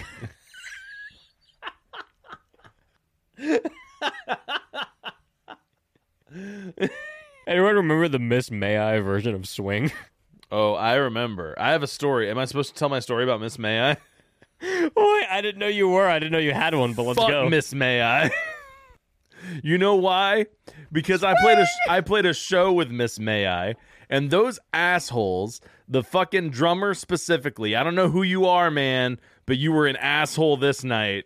You fucking set up your kit on the side of the stage, and in the middle of our set, you're like fucking warming up, and like we can all hear you and see you, and we're in the middle of our fucking set. Oh, you oh, did tell me about Miss this. May I. I hate those. I hate them. He was like, what, tuning his drums or something in the back? while wasn't you even guys were- tuning, just like warming up his warming up his feet on like his double bass pedal. Like we're trying to like play our song, and he's just like, "Brrrr." I'm like, fuck off, dude. Like go do that backstage. You did tell me this story before, actually. Fuck Miss May I. Let me see a hip swing. That was the only song when we played with them. At least that was the only reason why anyone even knew who they were was because of that cover. I would say there's other songs that the scene kids knew about, but I They- will they say came- they that came That was my favorite. They came. Later. Did later. they? Was I think their- so. You might be right. I think so. That was kind of right when I was getting out of the scene. Fuck Miss May I. Eat your heart out, Flo Rida. Also, I had a I have a, a sign story. I know we're we're getting really close to the end here, but I feel like I should share my sign story real quick. So signs was such a big deal when it came out that at one point I was actually like I was in like a I was in like a uh a signs fan group.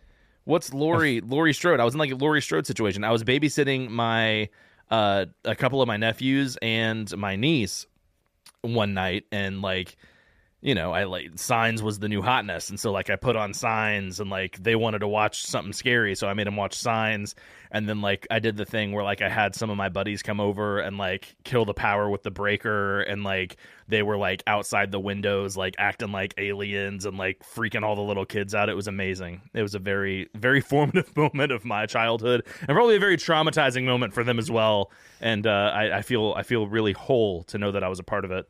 My best like memory of alien movies is just this one alien movie that I saw at like uh this babysitter's house that I used to go to. Like she was just kind of the worst piece of shit in the world and like her son threw a brick at me once. And I told my parents I was like, "Hey, this guy threw a brick at me." And they were like, "That's ridiculous. That would never happen." I'm like, "No, but it did happen." I'm like, "Do you see like the gash on my forehead? Like he definitely threw a fucking brick at me, like a full brick."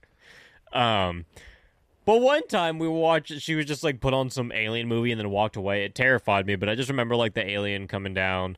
It was in like a very stereotypical looking UFO, and it was like a very like uh, an alien not of height. And he was like, "Hey, what's up, uh, Earth? I'm I'm an alien. What's up, guys?" It was like Danny DeVito alien, but like with a big like mega I'm say head. why is, why is it Rick Sanchez? He was like, "Hey guys, I'm an alien." I've been looking for that movie forever, but like, there's no way I could ever describe it to anyone and ever find it based on my based off of my description. So I'm just gonna forever looking for that alien movie. I love it. I want to find it. When I see it, I will know exactly what it is. But I've been looking for it for like twenty something years. Are you sure it's not It. uh Paul? it was much before Paul. Trust me, I Oh, got okay. that brick thrown at my head when I was like seven. Okay, gotcha. And like max, I don't even know if I might have been younger than seven. I was probably like five. Interesting. Okay, we'll figure it out. I probably won't. I got a brick thrown at my head. What the fuck are you talking about?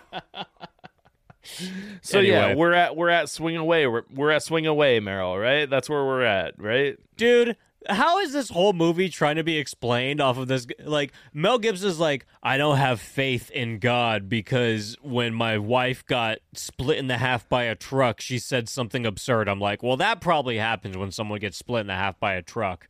And then he's like and she said swing Merrill swing. Okay the first thing you said ridiculous. You're losing your faith just be- I, I don't care about your fucking faith mel gibson. But you have this faith and you lost it because she said something about swinging when she is destroyed. This bitch's nerve endings and her fucking brain and everything is so out of whack. There's no way anything she's gonna say is gonna be. Okay. You're Like, lucky you got as much as you did. Right. You should be so lucky, you piece of shit. You should be so fucking lucky. But then, further to that, you're telling me that it is all a miracle or coi- I don't is this a miracle or coincidence? Because in the end he's like, "Oh yeah, she purposely said swing the bat." You're telling me that he wouldn't have just looked to the right and seen a bat on the wall and been like, "You know what? I got to beat this alien's ass." What? Beating an alien's ass doesn't come to your mind when an alien's trying to fucking murder you and your family? You don't think fight or flight? You don't think I'm going to beat the fuck out of this thing? You have to you have to have a message from six months ago from a dead wife that got hit by M. Night Shyamalan's truck to remember to grab a bat that's right next to you? and everything that you're saying is the reason why this can be a difficult movie and why M Night can be a difficult director is because everything is just shoved so far up its own ass. Every little detail is shoved so far up its own ass. Well, this movie is really just M. Night Shyamalan saying, hey guys, suck me. Plus aliens. But I I still love it. lick, lick my toes. Like it's the stupidest fucking movie ever. And it's great. It's great. so good.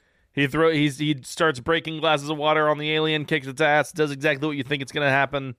He beats the alien's ass. Yep. Some water spills on his shoulder, and he's like, "Oh my god."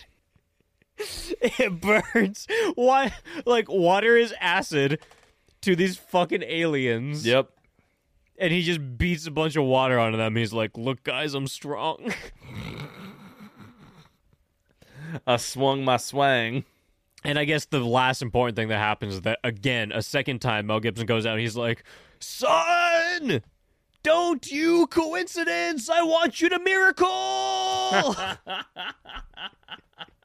and then he says this stupid fucking shit where he's like, you know what? No, nothing's a coincidence. That's why you have asthma. It can't be luck. Your lungs were closed. Your yeah, your lungs were closed. That means no poison got in you. That's what happened. Yeah, and that's the shit that is really, really hard to swallow. So cliche, so terrible, so poorly written. There is no plot to this movie. God gave you asthma. I can almost even argue that there's no substance to this movie. You're right. You're It's right. a four star movie. And it's a four star movie. Morgan wakes up. Everything's fine. His asthma saved his life. We flash forward in time. It's winter now. He's the father again. Everything's cold and he's a priest again. And that's the movie. that's it. That's Signs 2002. Thanks for coming. It's been a great time having you. Dude, I fucking love signs. It's so good. It's so good. For being the worst movie ever, this is the best movie ever. like, I can watch signs consistently. Yeah, I could too. I enjoyed every single moment of it. There's a fair amount of Mel Gibson movies I like, but just rewatching this made me want to just like Mel Gibson. I know. Need to. It made me want to like Mel Gibson when I fully know that I don't like Mel Gibson. Oh, I hate Mel Gibson, but I kind of want to watch Lethal Weapon now. But God, can that guy fucking act? and do I want to see him alongside Donald Glover, like right this minute? Yeah, All the time. Of course. All the time I do. I don't really know why Rory hated his father. That wasn't really answered. This has a ton of obvious issues. But you know, like, it's aliens. Can they really be explained? Like, do we really know they're not just fucking stupid? What if alien like we have so many movies about aliens being like smart, intelligent creatures that's taking us down? What if they're just idiots? Why wouldn't they be stupid? We're stupid. We're really dumb. Like, is it not possible that like I feel like my best argument for aliens is like, hey, how do you, we not know there isn't other life out there? How do we know the other life out there isn't fucking stupid? Could be worse than us. It very much could be. We're bad enough. I don't need anything worse than this. Yeah, so you know what? Maybe aliens are dumb. Maybe I'm dumb. I Valid. don't like signs. I like signs too. I like signs. It's almost comical, like how terrible but also great his dialogue and plot and story. It's almost it, it's it it makes me angry to admit that like I didn't just like this movie, I loved it. Like that makes me mad to admit it, but I did. I loved this movie. I watched it the first time. I thought, I don't know. I was like, maybe I could be wrong. Maybe I'm just like having a good time right now and I could like it less later. My rating did not change at all. Yeah. I loved it just as much. Like, didn't change at all. I was like, no, this is exactly what I wanted it to be. What's next? Do we do we do stars next? I don't know what that is. Our ratings? Do we do our star ratings next? Is that oh, what I thought you were talking about a movie. Or are we doing fuck Mary Kill? Um, we'll do Roger Ebert re- review. Oh, okay, great, great. he gave it four stars. Really? Two weeks in a row that, or I guess not in a row because I think it was some other. Wasn't it Let the Right One In or something? Yeah. It was a couple movies in a row where we have agreed with Roger Ebert. Son of a bitch. Four stars. And my favorite excerpt of his review is At the end of the film, I had to smile, recognizing how Shyamalan has essentially ditched a payoff. He knows, as we all sense, that payoffs have grown boring. The mechanical resolution of a movie's problems is something that we sit through at the end, but it's the setup and the build up that keep our attention. Signs is all build up. It's still building when it's over. Oh, that's pretty smart. Is that not like perfect? Like a Yeah. that, that's exactly why I love this movie. Son of a bitch. Dude, Roger Ebert, say what you will. The guy's the guy knows what he's talking about. Fuck. That was great. That was beautiful, actually. He summed that up so eloquently. Yeah. Like I agree completely. Like I didn't know why I like signs so much because like we've been saying this whole time we're like it's kind of fucking stupid. It's weird, but it's like it kind of does break a lot of those standard principles of a lot of movies around the era, but I guess just in general too, where it's like, hey, Yeah. you have to finish it off, you have to do this, and like it is that thing where if you do a weird one-off ending that doesn't make sense, right? It's cool. It's cool. It's The movie's great. So yeah, I think you rated this four and a half, right? Four and a half. I saw your Letterboxd review. You were a little higher than me, but yeah, four. I, It's I'm just okay a great with that it's too, just a great fucking movie. It is a very, very good movie. dude. I mean, it, It's really entertaining. It's not slow Nope. at all. It has good scares. It has good like it's just like Roger Ebert said. Yeah, I think that was the thing that really like tipped it over the edge for me to give it that four and a half was the just the scares were good. The effects I think age okay, like for what they are. Dude, the aliens look great. They look good. I I think it looks awesome when he cuts the thing's fingers off. Like I think it looks really good in that moment. It looks a lot better than 28 days later. Yeah. That's for sure.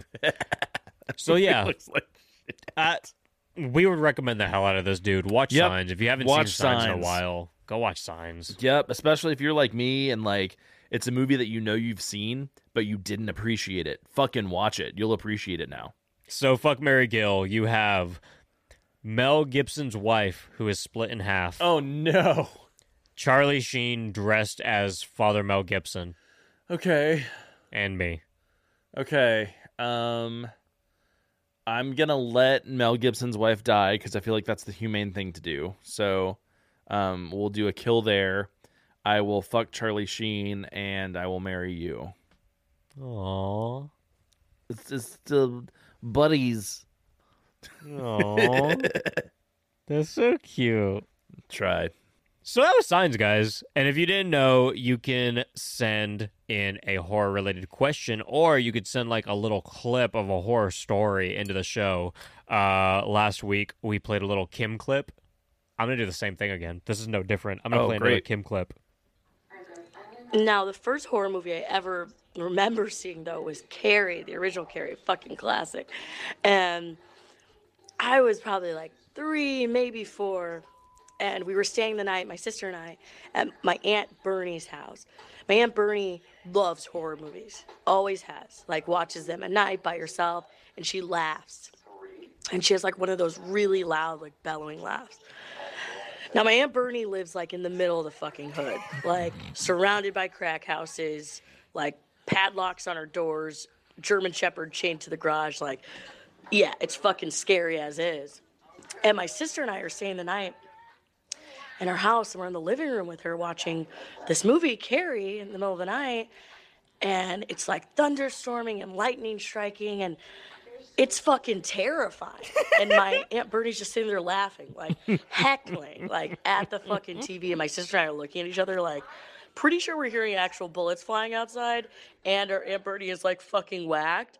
And we're never fucking staying here again. Like, we're never fucking staying here again. Um, so we still laugh about that till this day. and, and that was Kim's latest horror story. It's fantastic. This is quickly becoming my favorite segment. I think I just want it to be consisting of Kim telling horror stories. Wish that was the whole show, but eventually she's gonna run out of stories. I, I feel like she has enough to keep us going for a while. So if you guys like the show and want extra content, go over to patreon.com slash horror soup. Uh, like I said before, this month's movie discussion is Osmosis Jones. Next month is Cats. And of course, the other tiers include polls, which you can go and pick the worst movie. Just the worst fucking movie you've ever imagined. The worst horror movie, that is. And uh, you know, stuff like this, fucking alien signs, you know, you'll you'll you'll decide one of the movies that we cover. I want to cover Fatman next month. Do you want to cover Fatman next month? Uh, is that a movie about me? This has nothing to do with Patreon or anything else the polls, but it's a Mel Gibson movie where he's Santa Claus. Oh, that's right. You sent that to me, didn't you? Yeah, I think it's like horror Mel Gibson Santa Claus. Really? I didn't realize it was it had a horror slant to it. I think it's a thriller at least, so like we could we could oh pass it. yeah, it looks like dramatic. I think we should do it. All right. I just I just want to see what he's up. It's 2020 Mel Gibson as Santa Claus, so oh, like oh, this is new. This is 2020. It's 2020. It just came out. Wow. yeah. That's shocking. the The tagline is "Tis the season to get even." I'm excited for it. So we'll probably do that soon. Anyway, there's also Tales from the Crypt, Twilight Zone, Amityville content, I'll Suck Your Blood, the ability to pick a TV show and movie and all that other stuff, all on patreon.com slash horror soup. And Discord lately has consisted of everyone invading each other's Letterboxd and attacking each other for their strange movie ratings. And really, I wouldn't want it any other way. So if you want to join the Discord, you could head over to the Patreon or send me an email or a DM anywhere and I'll send you an invite. And, um, you know, thank you to Patreon for picking this movie. Thanks for making us watch signs. Perfect. And the best way to keep up with everything Horror Soup and Night Shift Video is to follow the Instagram at Horror Soup and at Night Shift Video. Follow the Twitter at Horror Soup Sucks. Follow my Letterboxd reviews at Horror Soup Caleb and James Letterboxd reviews at Night Shift Video and uh, Horror Soup at Yahoo.com, YouTube Horror Soup, TikTok Horror Soup, all that other stuff. James is also on TikTok doing night shift video. He's doing TikTok stuff much better than I am, so go check out his stuff. you can check out his blockbuster home video stuff. We're on different parallels of the world. He's killing TikTok. I'm I don't know. I guess I'm existing on this horror plane over here. I'm just kind of like an- annoying people as I go on, keeping some other people in. You know, I'm just like grabbing and dropping as I please. and uh and thank you to Tom, aka the Mutant Members Only Club, and Ross Lee for making the music that you are hearing on this episode. All the other stuff, I'll suck your blood shoutouts, James shoutouts, sign shoutouts. Thanks Mel Gibson for being a fucking freak. See you guys later. Grubs up, baby, grubs up. Give me horror soup, give me, give me horror soup, give it, give it horror soup, horror soup. Would you like some bread? I'll do you a slice with a pinch of salt. It'll taste really nice. You've done really well, cause this stuff tastes just like hell. Swallow it down, it'll fill up a hole. Stick out your tongue and lick out your bowl. We're having a bite with creatures of the night. Grubs up, baby, grubs up. Give me horror soup, give me, give me horror soup, give it, give it. Grubs up, baby, grubs up. Give me horror soup, give me, give me horror soup, give it, give it. Horror soup, horror soup. Horror soup will keep you well fed. Its gorgeous smell could wake the dead. Vegetable is just forgettable. If your energy's low, you know what to do. Simply gobble on down some of this spooky stew. We'll wine and dine a hungry Frankenstein. Grubs up, baby, grubs up.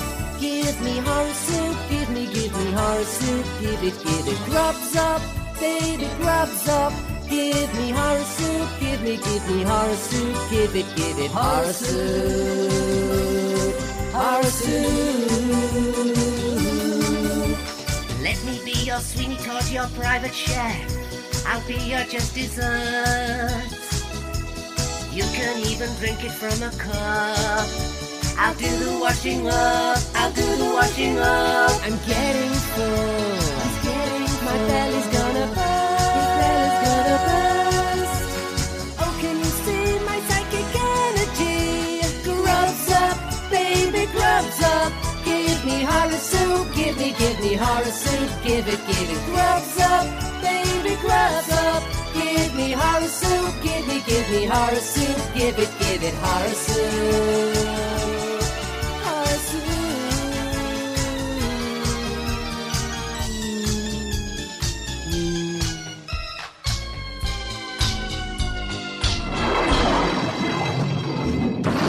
He can't even look after himself.